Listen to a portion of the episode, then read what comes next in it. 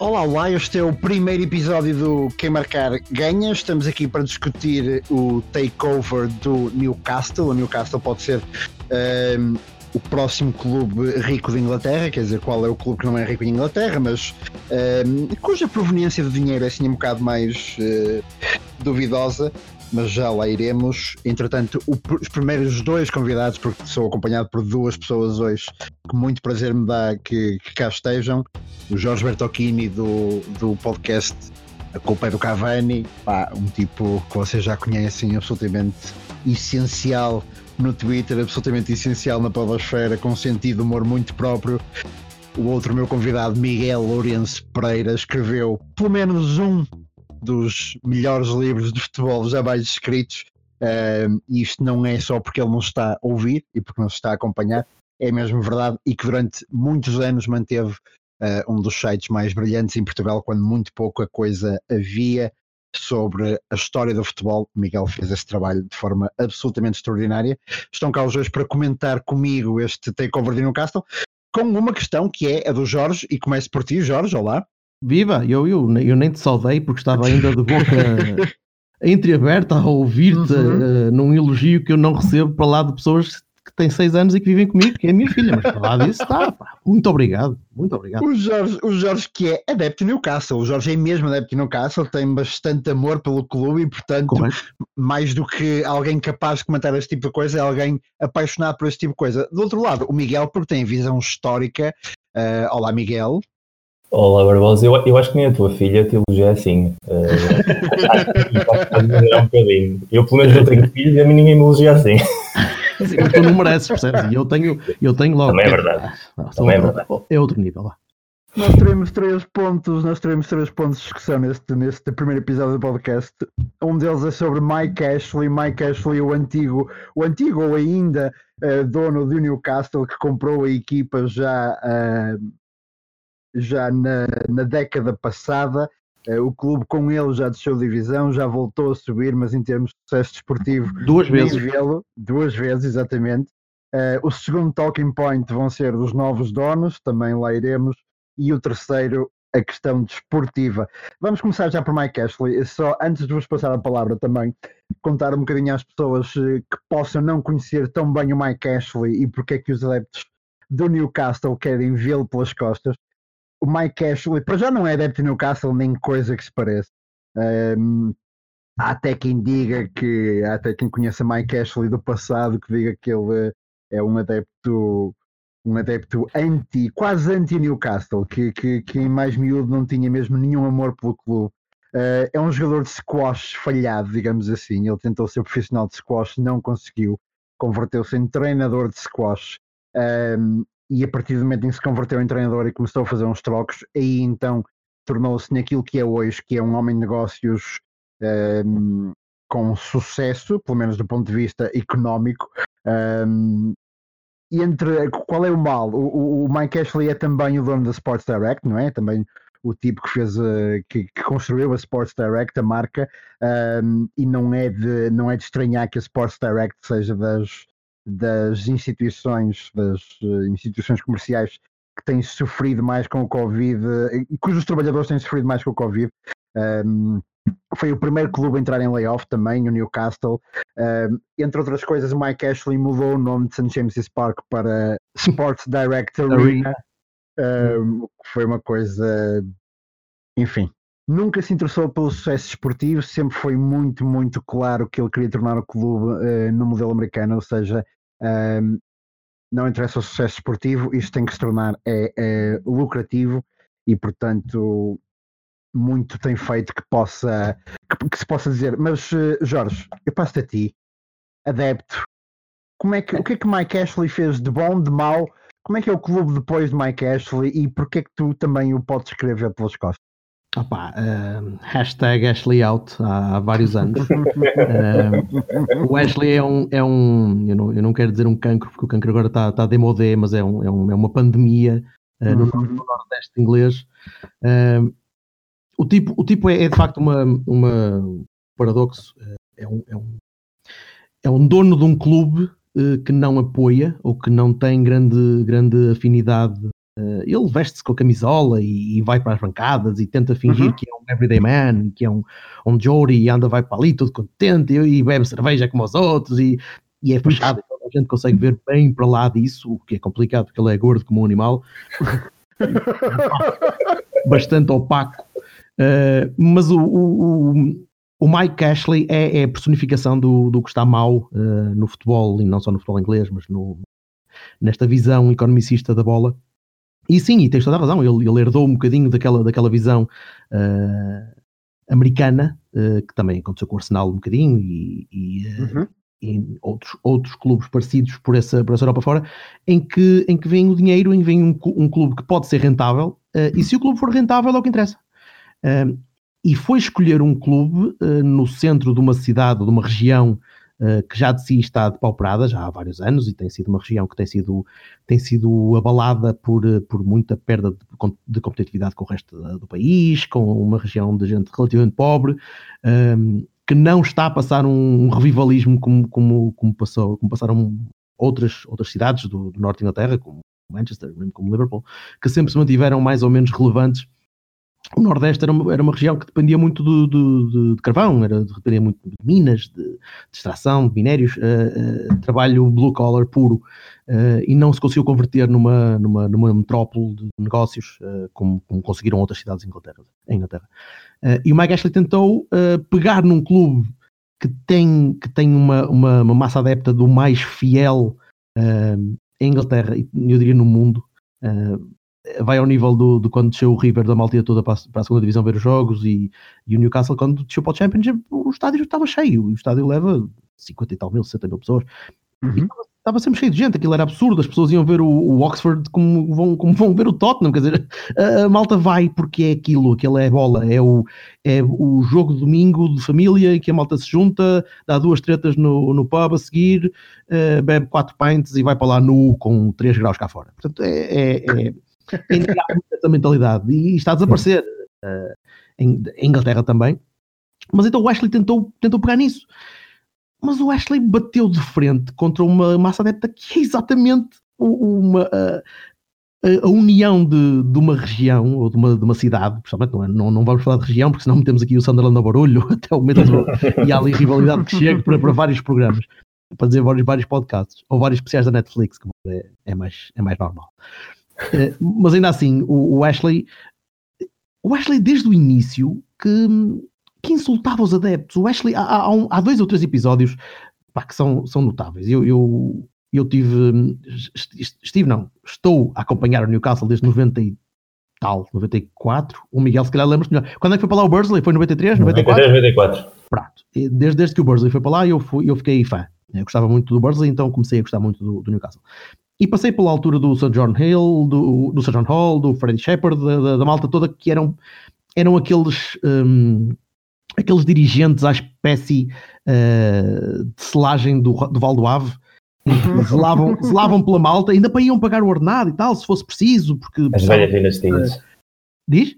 As velhas dinastias dos anos Sim, sim, e, e, hum, mas era, funcionava aquilo, portanto, era aquela, aquela mentalidade inglesa muito pós-vitoriana ainda, que ainda uh, temos de zelar para os nossos, temos de, de ter aquela uh, working class, claro, temos de zelar para os nossos e temos de zelar pelos, pelos nossos interesses, porque o interesse da, da comunidade é o interesse do, do eh, de, de, deveria ser o interesse porque todos pugnávamos.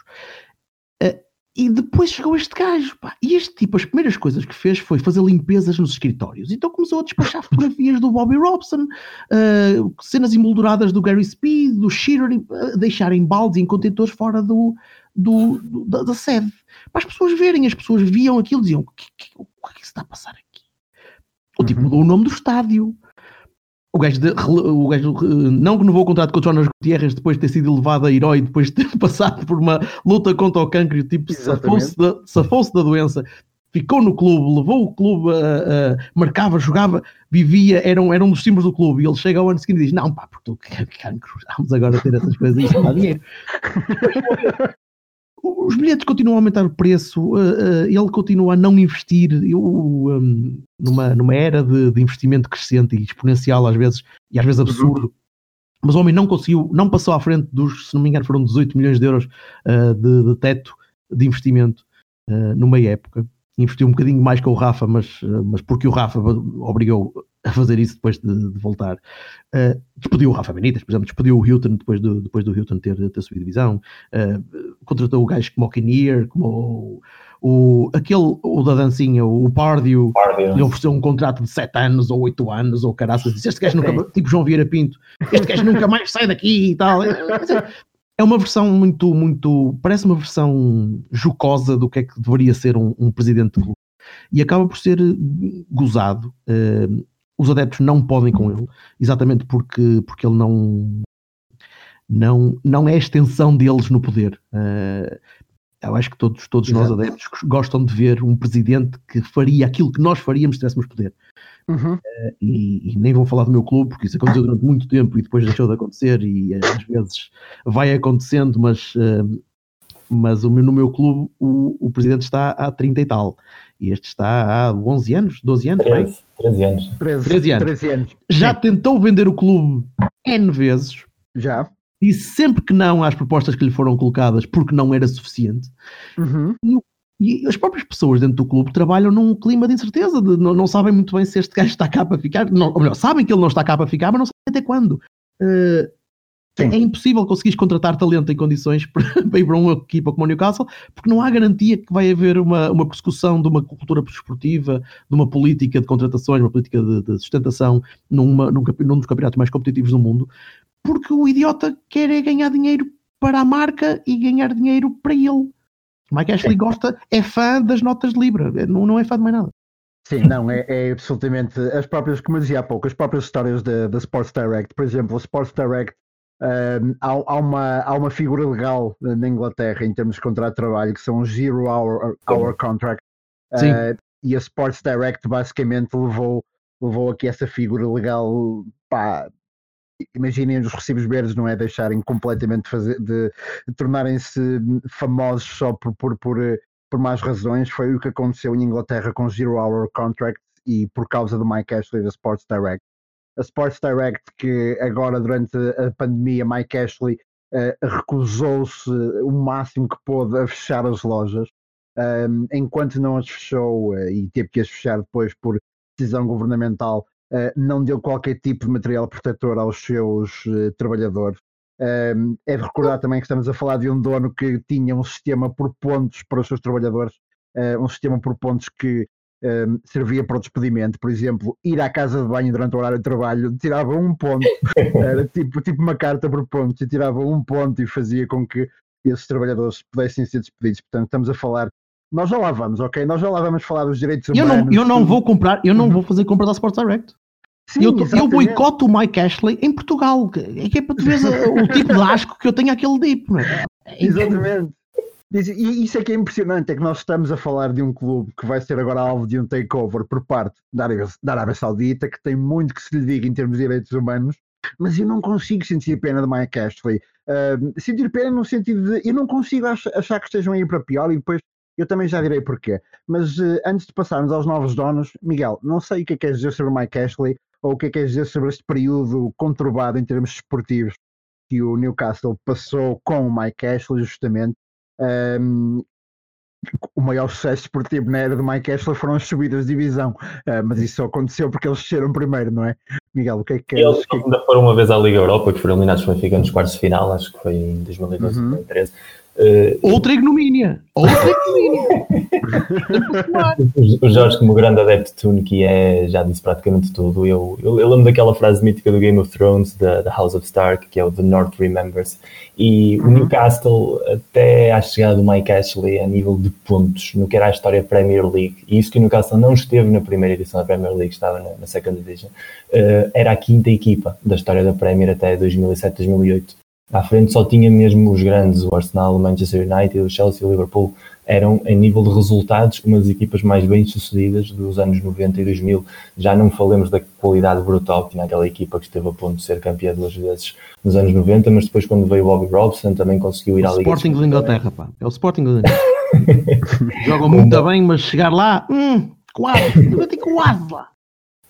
Com uma, fa e, E não, basicamente o Newcastle está no top 10 dos, dos adeptos uh, a nível inglês, uh, entre o top 5 e o top 10, mas está lá. Por exemplo, se falarmos de outro clube que foi comprado por outro grande estado, já lá vamos, Manchester City não está no top 10 nem a brincar a nível histórico, a nível de adeptos, como está o Newcastle. E o Newcastle é um gigante adormecido e o que fez o Mike Ashley basicamente foi adormecer ainda mais o gigante, foi tirar as unhas ao leão, já estamos a comparar com o Sporting, limou-as até que eles não parecessem gatinhos autênticos. Estamos a falar de um clube com um potencial de, não só de domínio regional, porque apesar do futebol inglês ser muito localizado, depois há certas zonas geográficas onde há maior e menor densidade. E o Nordeste, apesar de ter três equipas, o Sunderland e Middlesbrough, o Newcastle, a nível histórico, pelo menos a partir dos anos 20, é claramente a grande instituição da zona e, e sempre demonstrou isso e sempre teve esse poderio financeiro, sempre teve essa capacidade competir eh, na elite muito mais do que o Sunderland e, que o Borough. Um, digamos que era uma espécie de tampão antes de chegarem os gigantes eh, escoceses. E... Podes ver quase como Porto Boa Vista Salgueiros, a nível de hierarquia de poder. Querias fazer uma comparação na tua vida com o Newcastle e o Porto? Tá, estava aqui. Ah! e, e, basicamente o Ashley neutralizou completamente esse potencial e, e fez do Newcastle, de um clube que lutava para entrar na Champions League, numa equipa que luta para não descer divisão. Uh, e isso acho que é a pior coisa que se pode alguma vez dizer de um presidente, é pegar numa instituição e neutralizá-la. E isso Sim. não há adepto que sobreviva. Por muito bom impacto que queiras dar a uma gestão económica, que também não é o caso, por muito racional que sejas no gasto, por exemplo, sabemos que um clube como o Tottenham Hotspur é um clube muito difícil de gerir no mercado, é um clube que vende, muito difícil, que compra com muita dificuldade, mas tem sempre uma perspectiva de crescimento e tem sido sustentado esse crescimento ao longo do tempo. No caso, é exatamente a figura diametralmente oposta. E, e tem um comportamento de clube a não, quando é um clube não gigante, mas um clube bastante grande. E, e entendo qualquer adepto do Newcastle queira ver o Mike Ashley pelas costas por quilómetros de distância, esteja disposto a abraçar, a dormir com o diabo, se isso é possível, simplesmente para tirar esse mau sabor de boca. Que depois a escolha seja boa ou má, para eles já é um problema posterior. Desculpa, o Newcastle foi, se não me engano, estava, em, estava no top 20, certeza, mas era tipo 11 ou 12 clube do mundo quando chegou a nível de, de, de revenue, sim. sim, de, de revenue, quando sim, chegou o Mike Ashley. E agora. Sim. Não te esquecer. quando, Premier League eles desvalorizaram. Quando a Hollywood quis fazer uma trilogia sobre futebol. O gol, é, foi lá, pá. O, gol, o clube com que eles foram uhum. fazer o acordo foi com o Newcastle, porque naquela altura, digamos 2000 2004, o Newcastle estava no top 3 de popularidade da Premier League, só atrás do Liverpool, do Arsenal e do Manchester United. Ah, ao nível na altura estava o Liverpool, estava o Leeds e estava o Newcastle. E o Newcastle encaixou perfeitamente nesse papel de fairy tale porque não deixa de ser um clube muito local, um clube com adeptos muito fanáticos, encaixar Tinha o exemplo do Shearer que, que, que desceu para, para, para, ganhar algum dinheiro no Sul e voltou para o Norte como herói. E, e, isso foi o Newcastle bateu, desculpa, o Newcastle bateu, bateu o recorde de transferência na altura com o Shearer, lembrem-se disso. Sim, sim uhum.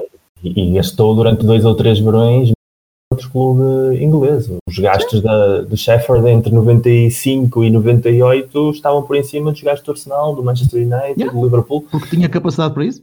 Sim. E, e vontade de. Lá está, exato, exato. É, é, é, os donos ingleses, nós que somos adeptos portugueses e que somos uh, sócios ou que temos clubes que os donos são sócios, estamos habituados a que o clube é nosso como sócios. Mas em Inglaterra a cultura do clube sempre é a cultura de um dono. O clube vai passando entre sim, mãos sim, e mãos e não há nenhum problema com isso. Sempre e quando as mãos sejam alguém que os adeptos sentem que valorizam o clube e até os anos 90 quase sempre eram industriais locais, eh, pessoas de no norte, então, política no norte, locais, então, e, e a maior parte deles genuínos adeptos do clube. Uh, o caso do Blackburn Rovers, por exemplo, fez uma, uma impressão enorme Jack Walter, porque era um fã de ver o, o, o clube jogar desde uhum. tinha 4, 5 anos e quis pegar no dinheiro dele para fazer do clube campeão e conseguiu na altura. E o Newcastle era isso, era um dos muitos clubes que funcionavam nessa, nessa vida. E o Mike Ashley, que sendo do sul de Londres, sendo de um perfil completamente diferente, completamente mudou a, a dinâmica da existência do, do clube. E, e, nesta época, ainda para mais, em que a Premier League se vai fazendo mais rica e mais rica, e os clubes mais pequenos vão subindo patamares, o Newcastle ficou estagnado. E viu como clubes infinitamente inferiores hoje em dia gastam mais, têm mais uh, rendimento e têm melhores plantéis. Exatamente. Uh, boa deixa até para passar, a, para passar ao segundo talking point. Os novos donos. Antes de passarmos mesmo àquilo que é a nova estrutura de donos, vamos já vamos começar já por aqui para cortar já o mal pela raiz. Vamos assumir isto. O, há, muitos problemas com uh, a sujidade do dinheiro que vai entrar no Newcastle. Uh, para que as pessoas, as pessoas que não tenham, possam não estar tão atentas, os novos donos serão três. Um, e serão dois locais e depois um não local, e, essa, e esse é o problema.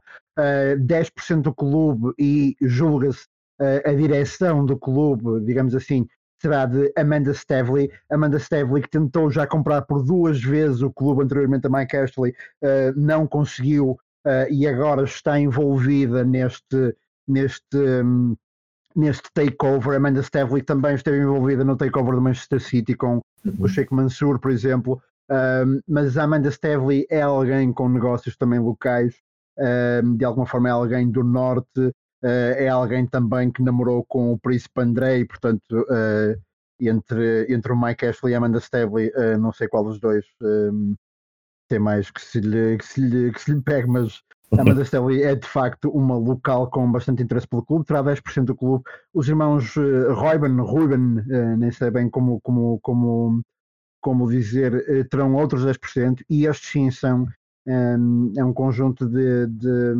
de, empresários locais, de empresários que têm já uma série de, de um, real estate ali uh, na, nas, nas margens do St. James's Park. Uh, grandes, grandes, grandes adeptos do clube. Mas olha que, desculpa, muito do real estate à volta do St. James's Park pertence ao Mike Ashley. Uhum. não, não, desenvolveu, não, não permite que o Estado seja expandido, nunca permitiu. Uhum. Exatamente porque pertencem-lhe os terrenos. Ele disse: não, isto é... eu, acho, eu, eu, acho que essa, eu acho que essa é a questão, é, é, é por aí que está a inclusão dos irmãos Reuben uh, e, da, e, e, da, família Reuben será muito apanhar ali um, o real estate ali à volta do St. James's Park. Um, a questão é, uh, e depois há, e isto sim, e é importante, não, temos que falar disto, 80% do dinheiro vem basicamente de, pá, podemos meter como quiser, mas podemos dizer que é um, um fundo de investimento público. O governo da, é, é o governo da Arábia Saudita. Pronto, ponto final. O governo da Arábia Saudita será dono de 80% do Newcastle.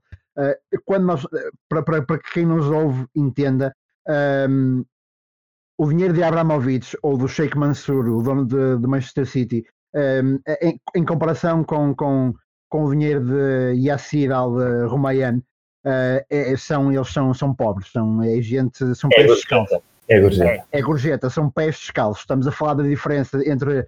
Ehm, eu não tenho agora os dados de cabeça, mas eu acho que o Sheikh Mansour anda por volta dos 21 mil milhões um, ehm, de libras um, enquanto o, realmente este, este fundo de investimento público da Arábia Saudita está por volta dos 200 mil milhões de, de, libras, portanto estamos a falar de uma diferença de 10 vezes mais, um crescimento de 10 vezes mais, é, o, é, é, o, é a força do dinheiro saudita. E portanto, antes de falarmos deste dinheiro saudita e de porque é que eu acho que nem é assim tão mau, mas eu já lá irei e depois passo-vos, mas continuava com o Miguel aqui. Miguel, há problemas com os direitos humanos, certo? Qual é o problema aqui com a sujidade do dinheiro?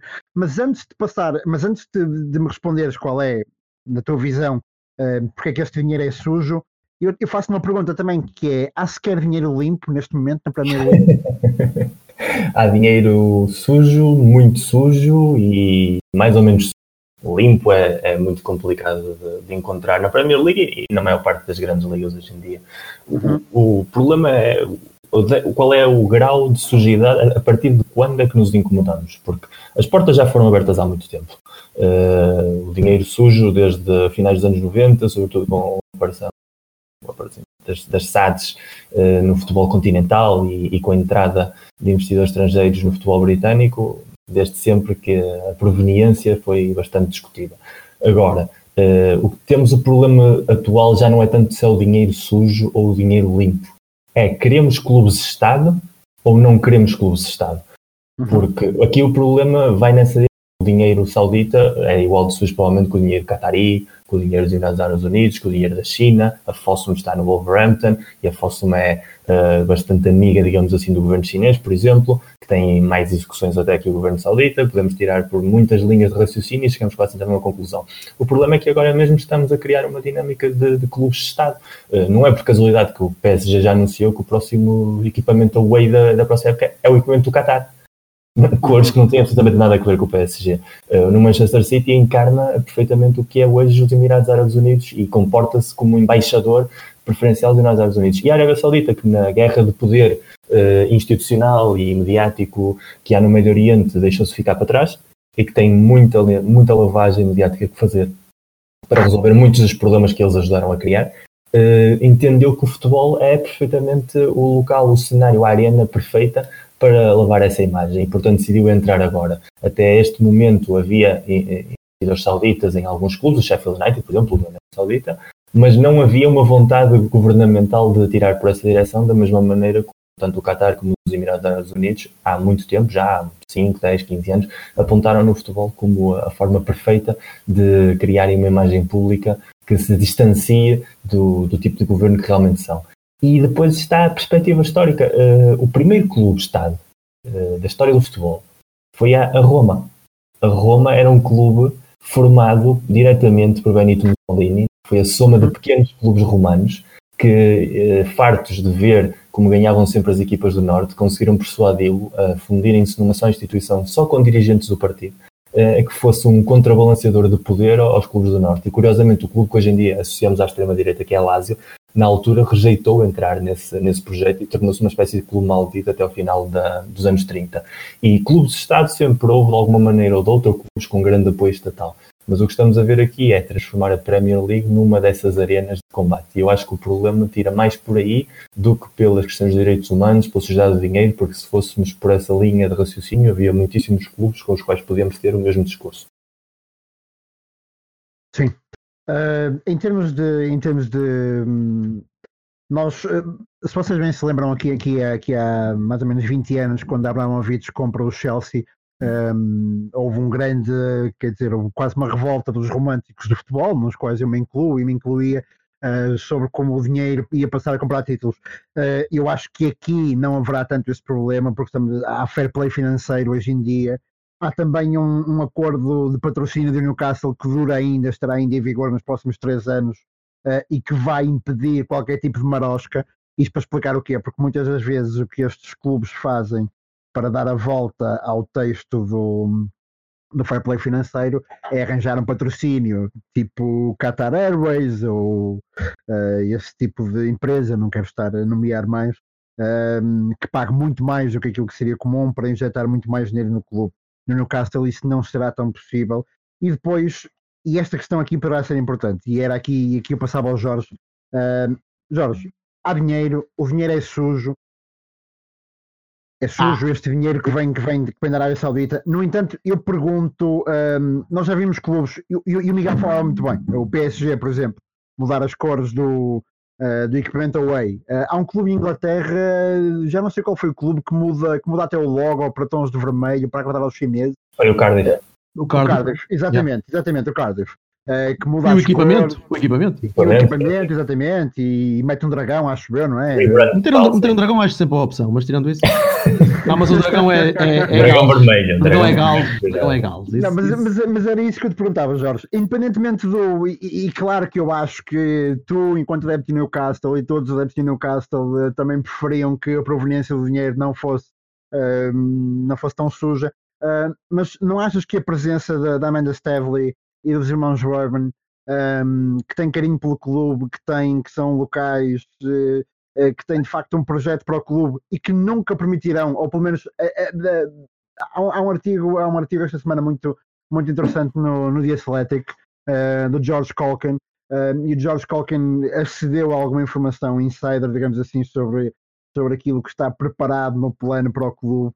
Um, e nem pensar em tocar naquilo que é o nome de, do estádio, naquilo que são as cores, naquilo que é o logo, o badge, não é? E portanto não te descansa de alguma forma, independentemente da proveniência do dinheiro, que estejam, que estejam mais estes dois eh, senhores, estes dois senhores não, uma delas é uma senhora até, Amanda Stavely, mas estejam envolvidos ser, também nesta podia compra. Ser, podia ser uma iguana. Uh, neste momento, neste momento, uh, vamos lá ver.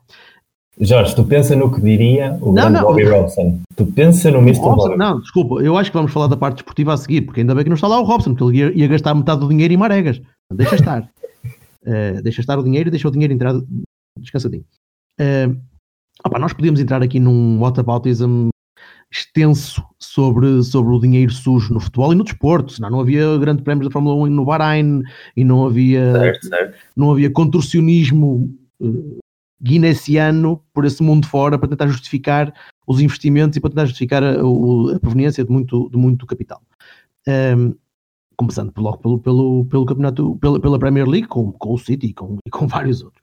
Um, a, a, Arábia, a Arábia não precisa de lavar dinheiro, é como vocês estavam a dizer. O, o Miguel estava a dizer que não precisava.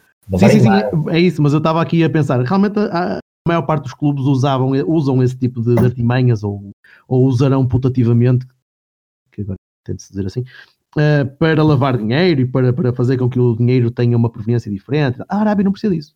Eles precisam de lavar a imagem. E lavando a imagem, escolhem um clube ideal, porque é um clube que está depauperado moralmente, economicamente também, mas moralmente. E um clube em que eles não precisam de fazer muito para fazer bem. Eles não precisam de mudar o nome para Shake Stadium, coisa. Não precisam de fazer isso. Eles precisam de ter uma gestão com cabeça, uma gestão que pense um bocadinho nas, nas pessoas e as pessoas vão gradualmente esquecer-se que o dinheiro vem de A ou B ou C.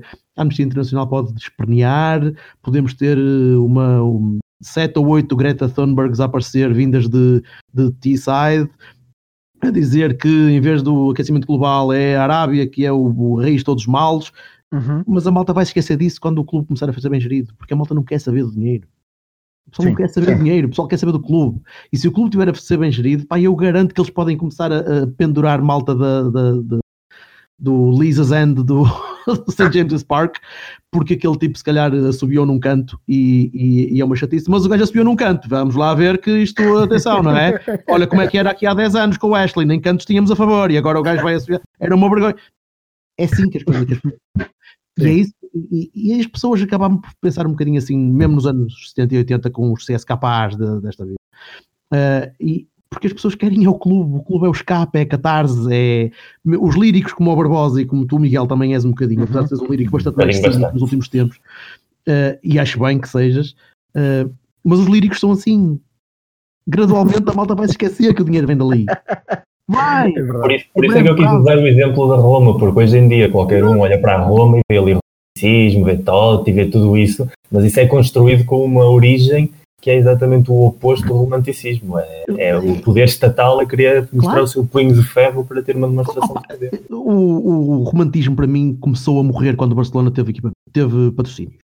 Sim. Eu vivi e cresci com aquela imagem de o Barcelona está ali estoico, ali em frente ao capitalismo, em frente à, à conspurcação do seu, do seu manto, uh, e depois uh, Corso. E eu disse, então lá, espera lá, então, ah, isto pode ser, ai, pode ser, ai, então se pode ser, vamos embora. Hum não é o facto do dinheiro vir da Arábia. E eu, eu, eu, eu gostava muito que, não, que isso não acontecesse. Eu gostava muito que o Newcastle conseguisse erguer-se pelos seus próprios pés ou, ou, ou com uma gestão mais cuidada vindo de sei lá eu que fontes. Digam-me aí algumas fontes credíveis de na, na Premier League que não tenham, que não tenham, ah, não sejam tainted vê todos os donos da Premier League e tens desde empresas pornográficas no West Ham, tens uh, os, os míticos Blazers. As apostas, pá, as apostas que entraram no, nos, nos mid-odds em todo lado. O Anthony Mendes, ou seja, é muito difícil de ver competir na elite sem estamos, estamos, a, estamos a debater gradação de sociedade. Exatamente, exatamente, exatamente. exatamente. Daí, daí, daí, daí a minha, a minha, hum, a minha provocação sobre eh, quando, quando perguntava há bocado ao Miguel se havia sequer dinheiro limpo, portanto. E por, por isso o meu foco foi apontar não no dinheiro, mas na questão queres usar o clube como um clube-estado, estás preparado para o que isso possa significar, porque uma coisa é teres um dono que é, não deixa de ser um, um businessman uh, execrável, mas um businessman, ou queres ter um clube nas mãos de um Estado que não sabes o que é que a política exterior desse Estado vai vitaminar no futuro mais próximo ou mais. Infelizmente, os, os adeptos do Newcastle estão habituados a ter um clube-Estado, só que o Estado é o Mike Ashley Land. É, é, é, um clube que, que, que, hoje em dia serve para o enaltecimento, ou melhor, agora já não serve porque ele já desistiu daquilo, mas serviria para o enaltecimento de, da Ashleylandia. É. Os adeptos, os adeptos que de resto fizeram um comunicado já, eh, há, uma, uma rede de adeptos que fazem um comunicado quando, quando se abeirou de, de, de se confirmar o takeover. E há uma frase que eu retirei do comunicado que é We don't demand a team that wins, we demand a club that tries. Portanto, um... Ehm, Percebeste? Não há, não há aqui, não queremos que vocês enforquem gente em, em Riad, não há problema. Em Riad não é aqui, Riad não é, não é Tyneside. Okay? Não, mas a questão é, eles não querem, eles não querem propriamente, eles não se importam, um, não querem propriamente 200 milhões investidos na equipe e que a coisa uh, ganhe já amanhã, eles querem um clube que resulte. Uh, e, e, é para esse terceiro ponto que vamos passar agora aos três. Uh, mas antes de passarmos, eu, eu vou de facto citar algumas dessas. Eu há bocado falei do artigo de George Colkin no The Athletic, em que ele fala de algumas das ideias que estão no memorando de takeover. Um, e o investimento parece que, em primeiro lugar, vai para a Academia do Newcastle, parece que é um dos primeiros investimentos a Academia de Newcastle para revitalizar, porque, e passando já para o final do memorando, o grande, o grande objetivo aqui, e onde você já citava há pouco uh, o, um, o Game of Thrones, o grande objetivo, segundo os novos investidores, é que o clube seja The King of the North. Uh, portanto, que seja de forma uh, inequívoca o grande clube do Norte, mas há um investimento na academia que está programado. Está programado também, assim que o takeover esteja completo, tirar o layoff de cima dos trabalhadores, de cima de todos aqueles que entraram em layoff pelo clube. O Managing Director e Steve Bruce manter-se-ão à frente da equipa até ao final da época, o que quer que isso seja, porque estamos neste momento com um, ehm, Covid. Um, ehm, Fala-se também em investimento, como dizíamos há pouco, em investimento junto, uh, junto das, das imediações do estádio, para de alguma forma modernizar tudo aquilo que é o campus em torno do St. James's Park, que é um estádio de facto um, é extraordinário. E a cidade, a cidade merece, a cidade merece e, e precisa cidade... de investimento. Uhum. Precisa de investimento, precisa trazer Sim. gente para o centro, porque a cidade é, é, tem muita gente a trabalhar fora. Sofre um bocadinho que o Porto sofreu aqui há uns anos também, em que ia tudo para os subúrbios e, e depois havia muito pouca gente no centro. Exatamente. E parte desse memorando, só para terminar, uh, parte desse memorando diz também um, explicitamente que o clube não quer ir eh, go toe to toe, é assim que eles dizem, portanto eh, não querem ir ali um, o ombro com ombro com Liverpool e Manchester City desde o início. Aquilo que querem fazer é trabalhar de forma inteligente e rápida um, e tornar um, a gestão tão eficiente quanto possível para chegar em termos esportivos, primeiro às competições europeias e depois logo se pensa onde se pode jogar mais. Vamos agora passar então à terceira parte, que é esta de Ok, o, o, takeover está quase completo, até porque a Premier League, um, nós não falamos disso até agora, mas um, este takeover depende, neste, o Mike Ashley já concordou em vender o clube, ok, tudo bem. Uh, neste momento este takeover só depende da aprovação da Premier League, a aprovação da Premier League depende ela própria de um conjunto de entrevistas, de um background check. Uh, a minha questão é, a própria Premier League não terá grande lata para, para impedir esta venda quando já permitiu outras. Era só o que faltava. Era só o que faltava, quando já permitiu outras, como até que, que o Miguel ia falando há pouco, da Fossen, uh, até do Abramovich, não é? Abramovich... Apesar da chantagem recente do, do Manchester City através da, da Bean.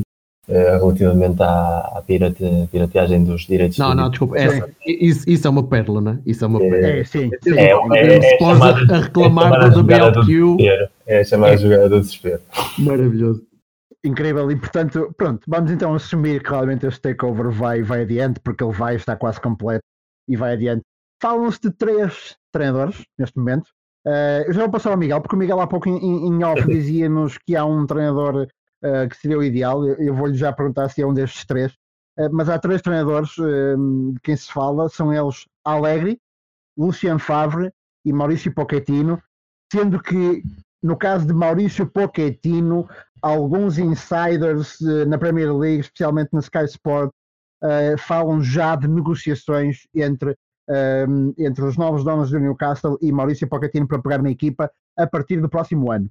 Ehm, também já há quem diga que já quem diga não, já, já é já foi assumido também que uh, têm sido feitos muitos contactos por parte de agentes dos jogadores para saber se podem colocar ou não os jogadores no Newcastle. Uh, já se fala muito também em algumas transferências, uh, Kyle Walker, por exemplo, um, a manutenção de Danny Rose, de, de Alain Saint-Maximin. Um, mas eu passo primeiro a ti, Miguel, para depois passarmos aí ao Jorge, que deve ter ideias muito mais uhum. fortes aqui sobre, sobre esta questão. Mas qual é o treinador que falavas há pouquinho off que seria o ideal para o Newcastle? E se é, e se é o Rafa Benítez? Não sei se é isso que ias dizer. não, não, não. não, não Rafa. Ok, só, só para explicar porque é que o Rafa Benítez não pode voltar de repente. Uh, ele tem de facto uma cláusula de rescisão muito grande no Dalian neste momento, um clube chinês. Uh, mas qual destes três treinadores seria o melhor para o Newcastle, na, na tua visão? e qual é que seria o melhor treinador do Newcastle, para o Newcastle, para ti? Depende do que queira ser o Newcastle, porque primeiro temos de ver o, contexto. Obviamente já temos de partir do princípio que o futebol pós-Covid vai ser uma coisa muito diferente ao pré, ou pelo menos vai ter muitos matizes diferentes, portanto estar aqui a fazer estes jogos eh, fazia mais sentido há três meses atrás do que agora. Mas partindo do princípio que a Premier League está altamente estratificada, com plantéis de elevadíssima qualidade, com o Financial Fair Play que dá muito pouca margem a novos investidores serem capazes de fazer o que fez o Manchester City, ou o que fez o PSG, que é entrar e de repente gastar fortunas, que depois tiveram de, de pagar, e o Manchester City, esperemos que, que, siga por aí, e outros casos que tais. Uh, hoje em dia isso é muitíssimo mais complicado, chegar ao topo. Portanto, uh, temos duas hipóteses de, de planteamento futuro. Também temos o mercado, hoje em dia também sem Messi sem Cristiano, a elite, digamos, é muito mais difusa, não há tantos super craques que possam fazer uma diferença instantânea, funciona muito mais o, o jogo coletivo. A partir daqui, o que é que quer ser o Newcastle? Seguindo esse, esse, esse parâmetro que tinhas comentado antes no artigo do Athletic, de que é um clube que quer apostar na formação, porque entende que quer ser um pouco a, a quinta formação de, de, uma zona que é altamente prolífera, que é o futebol escocês e o norte da Inglaterra, um, um perfil como o Pochettino encaixava, encaixava muitíssimo bem, mas estamos a falar de um trabalho de formação que começa agora e que vai demorar a dar os seus frutos e, portanto, o, treinador que tiver essa primeira etapa uh, vai sofrer ainda com a fraca qualidade do plantel, porque não deixa de ser um, um plantel bastante fraco aquele que tem o Newcastle e, e que vai necessitar uh, alterações radicais. Uh, outra opção é o Newcastle querer ser um novo Leicester, e isto, o novo Leicester, um, um clube que, vindo do nada, entre aspas, apesar de toda a história a nível competitivo dos últimos 15 anos do Newcastle. Com um dono tailandês que injetou dinheiro como o caraças, mas tirando isso também. Com, com, exatamente, mano, com um dono que injeta muito dinheiro, mas de low profile. Ou sim, seja, sim, sim, não, não injetou em estrelas. Não, injetou, injetou, na cidade também, injetou na, na, comunidade. Exato. Fez um grande scouting, o trabalho de scouting do Leicester de, de, recolher jogadores que eram descartados por outros clubes, jogadores a quem não se dava a devida importância, uh, e montar ali um coletivo um verdadeiro, uma equipa com espírito de grupo, de união, de catarses de, da comunidade. Isso é, a curto, médio prazo, para mim, o caminho mais prático para um clube como o Newcastle seguir, até porque permitiria essa, potenciar essa conexão fortíssima que há entre adeptos e entre equipa. Jogadores sem serem estrelas não vão ter dinheiro, dinheiro podem ter, mas no início vão ter muita dificuldade em captar os De Bruyne, os os Jadon Sanchos, os Allans, esses futebolistas que são aqueles que provavelmente vão, vão dar cartas na próxima década. E para mim, continua a ser o treinador que dentro desse perfil encaixa mais aquele que é o atual treinador do Tottenham. Que eu acho que cometeu um erro tremendo a ir para o Tottenham porque é exatamente o clube oposto à sua filosofia, mas que com um projeto de low profile, um, onde haja dinheiro, porque para ele sempre foi muito importante, desde que saiu do Porto, que haja dinheiro, mas que tenha a capacidade de voltar a pegar em jogadores que ainda não ganharam nada, que têm tudo a demonstrar, conectados com uma forte uh, comunhão, comunhão, com a comunidade local. Eu acho que o Zé uhum. Mourinho era, era a figura perfeita para esse futuro imediato do, do Newcastle. Muito bem, Miguel. Uh, e sim, eu tendo a concordar contigo. De facto, o José Mourinho Há, há, pouco, há, pouco, há pouco o Jorge falava de, daquilo que eram os clubes dos anos 90 e de como saiu dos anos 80 e 90 de Inglaterra com aquela mentalidade ainda hum, pós-vitoriana, eu lhe chamava assim. Uh, e o Mourinho, o Mourinho que ainda vive um bocado. Uh, isto, isto, não é crítica, ok? Mas o Mourinho de facto é um treinador cujo, cujo um, o tempo não passou bem para ele, porque o perfil de jogador tornou-se uma coisa mais. Mudou muito rapidamente eh, e, e, e de facto passamos dos Jorge Costas para os Pogbas. claro que isto é um exagero, ok? Nem toda a gente era Jorge Costa nos anos 90, nem toda a gente é Pogba hoje em dia, uh, mas de facto, mas compreendo perfeitamente e, e, acho que o Mourinho de facto poderia, poderia encaixar muito bem em Newcastle.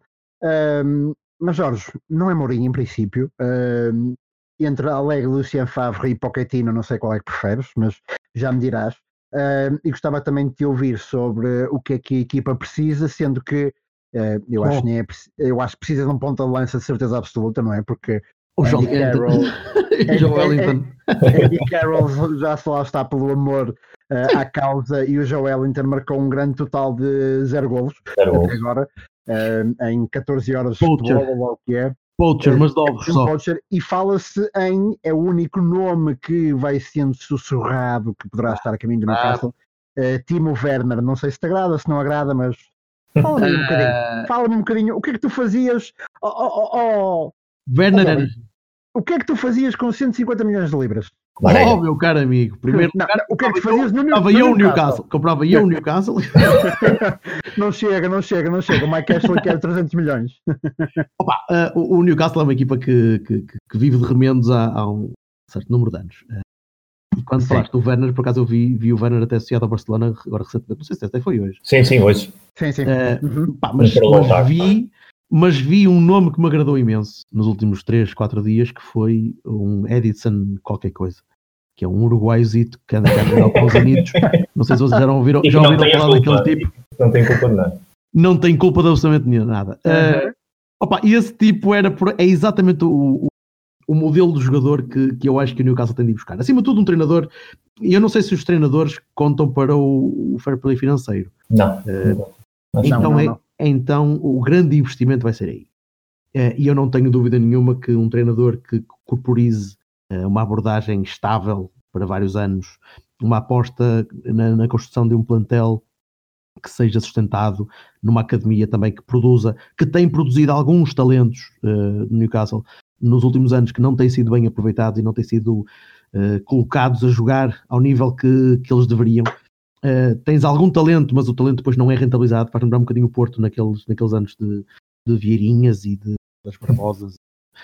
Um, com, com devida diferença, claro. Uh, mas ainda assim, acho que um treinador, acho que um treinador como que está habituado a gastar pouco, e de facto com o fair play financeiro não se pode cometer uh, neymarices todos os anos, uh, terias uhum. de, de, construir isto paulatinamente, devagar, uh, ao fim de algum tempo, ele está habituado a gastar pouco. O Tottenham gastou muito pouco dinheiro em, vários anos em janelas consecutivas de transferências que, que, que, o homem provavelmente ia pedindo e a única coisa que lhe diziam é pronto, o Eriksen não sai. Ok, tá, então mais alguma coisa. Não, mas o Eriksen e o, o Harry Kane não sai. O ano passado o gasto total foi zero e foram à final da Liga dos Campeões. Ah, certo, não acontece sempre. Uh, e, e, mesmo uma, uma, abordagem à Leicester era interessante, porque, uhum. quer dizer, apontar para lá é impossível, não é? é como como dizer, o Boa Vista vai ser campeão em 2000, 2001. Ah, pois, está bem, é capaz, mas se calhar não, não é? O mais provável é que não. Uh, mas o Newcastle não quer ser campeão. O Newcastle tem de apontar a uma presença. Quer dizer, neste momento o Newcastle tem de apontar a uma presença no top, no, no top eu diria 6, 7 uh, da Premier. Europa. Sim. Europa. Acima de tudo, Europa. Europa consistente, ok? Todos os anos o Newcastle tem de ir à Europa. Tem de, até porque, até porque explicar será... às pessoas que o Newcastle a última vez foi campeão foi em 1907. Ou seja, não se pode pensar num clube desse perfil e dizer vamos ser Não, não. Agora, quando não somos historicamente campeões, nunca. Agora, o, o, retorno do investimento tem de ser por aí também. Os, os árabes vão querer ter um clube exposto na Europa. E isso é fundamental para, para, para haver consistência, para haver, para haver subsistência do clube uh, e para haver uma, uma, uma uh, sinergia criada entre os adeptos e os, seus, e os novos donos. Uh, para que haja de facto essa, aquela, aquela coisa do que se lixa estão a enforcar gajos em riado. aqui, aqui em St. James Park não há problemas, continuamos aqui em quarto e quinto e só perdemos o acesso à Liga dos Campeões porque, epá, falhamos um gol no último minuto a Paulinho César no Bessa. Quer dizer, uh, essas coisas funcionam uh, a, a, médio prazo. No fundo o que eles querem em riado é o oitavo de final da Champions League, o Parque contra o PSG, gol de Cavani. Oh, oh, o gol de Cavani em, em que baliza? Que PSG Newcastle depois. Pronto, acabaste, acabaste de contratar o, o Cavani para o Newcastle, não digo mais nada. Nunca se sabe, às vezes esses gajos. Bom, ok, continuando. A culpa era dele. Uh, opa, uh, o plantel é fraco. O plantel é fraco. Tens o, tens o, o Eslovaco Egito da baliza, o Dubravka e o, o, o Samaxamá é assim, é bem trabalhado. Bem trabalhado seria uma vedeta europeia. Seria, não diria mundial ainda, mas era um jogador de topo. Uh, mas o Newcastle tem uma larguíssima experiência em estragar escredinos e estragar criativos, e desde os Ben Arfas até aos Roberts e os Ginolás, quer dizer, nós gostamos muito deles durante algum tempo, mas depois quando eles não passam a bola, a malta começa a e chateia-se um bocadinho. Mas tu tens um plantel desequilibrado, tens um plantel que, que, que não dá garantias de ficar na, na, primeira metade da Premier League, quanto mais chegar à Europa. Portanto, tens, de, tens algum talento lá, mas, mas muito pouco. Acima de tudo, precisas de um treinador, um treinador ambicioso, um treinador que, que, que saiba esperar, não, uhum. pode, não pode ser um, um Jesus. Ah, o Bruce. o Bruce estava bem a fazer jogos das, das legendas de Legends, Man United, Elevens, vamos jogar e ele vai com o Pilaster também com a barriga e vão os dois ali todos contentes e chama o Dennis Irwin, vão beber umas pints. Isso está bem. Para treinador do topo, não. não. Mas o que eu estava a tentar dizer é que não, não pode ser um Jesus que quer investimento imediato, rápido, alto. Uh, uhum. Tem de ser um tipo que esteja disposto a olhar para o que tem, uh, uh, a puxar por eles. E eu veria o Mourinho a fazer isso há muitos anos atrás. Sim, e é curioso, eu, eu, eu se não estou enganado, o Mourinho foi associado ao Newcastle, ao Newcastle aqui há uns anos. e eu lembro dele falar até com. com, com foi quando ele saiu do Chelsea, foi quando ele saiu do Chelsea. Foi quando ele saiu do Chelsea, exato.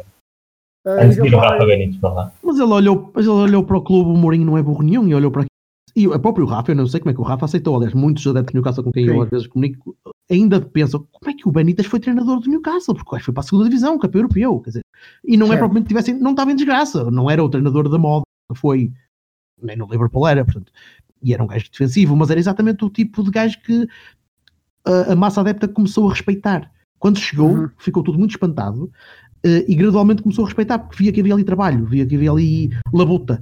Uh, Exato. E o tipo depois desceu divisão, foi, foi com as pessoas, dava-se bem com as pessoas, comunicava bem com os adeptos, uh, criou também uma, uma espécie de, de anti-Ashleyização da, da malta, também ajudou, porque a malta via o Ashley a tratá-lo mal e a, e a, não lhe dar os reforços que ele precisava, e ele ainda assim continuava lá à frente e dizia: sim, sim, eu podia ir para X clubes, mas estou aqui e tal. E a malta apoiava precisa, o Newcastle precisa de um treinador agregador. Uh, e aí aqui entra o Mourinho, epá, talvez, não uhum. sei, mas era, é capaz, assim, era capaz de se chatear muito com os donos ao fim de algum tempo. E aí sim, Riado tem lá uma corda. se fosse o Zé, se é o Zé Mourinho que quer só jogadores da, da Gestifoot, obviamente que é um desastre, seja qualquer clube que eu queira escolher. Agora, quando eu pensei, quando eu penso nele, na, é verdade.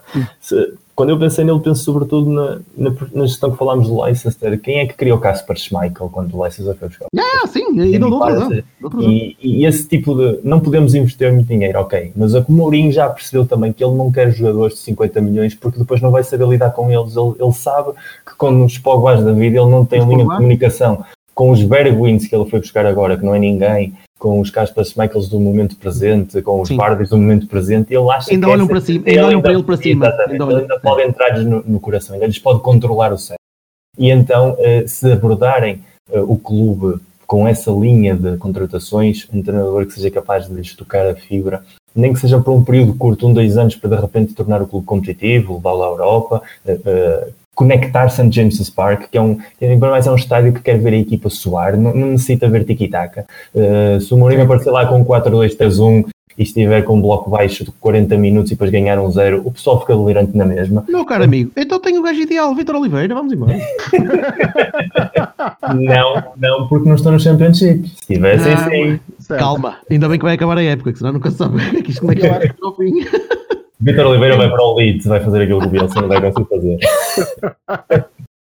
Vês, um Bielsa, um Bielsa, por exemplo, eu acho demasiado irreverente para, um, para, o, sim, para o Newcastle, sim. Para o que seria uhum. necessário para o Newcastle, agora neste momento. Sim, o Newcastle talvez, talvez pedisse ali um bocadinho uh, um projeto como aquele sueco, com dois treinadores, mas que fosse ali um, é, uma, uma, colaboração entre... O islandês.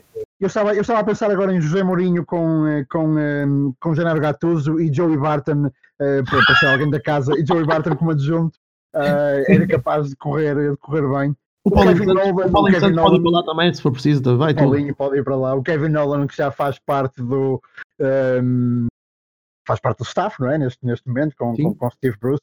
Um, Foi muito maltratado, também, lá está, muito maltratado na altura. Muito maltratado, exatamente, pelo, pelo, pelo Mike Ashley, justamente, não é? Tal como foi o Kevin Nolan, que foi treinado, uh, tal como foi o Joey Barton, por exemplo, uh, pelo Chris Etten, e o Chris Etten que foi escorraçado do clube praticamente depois, vergonha.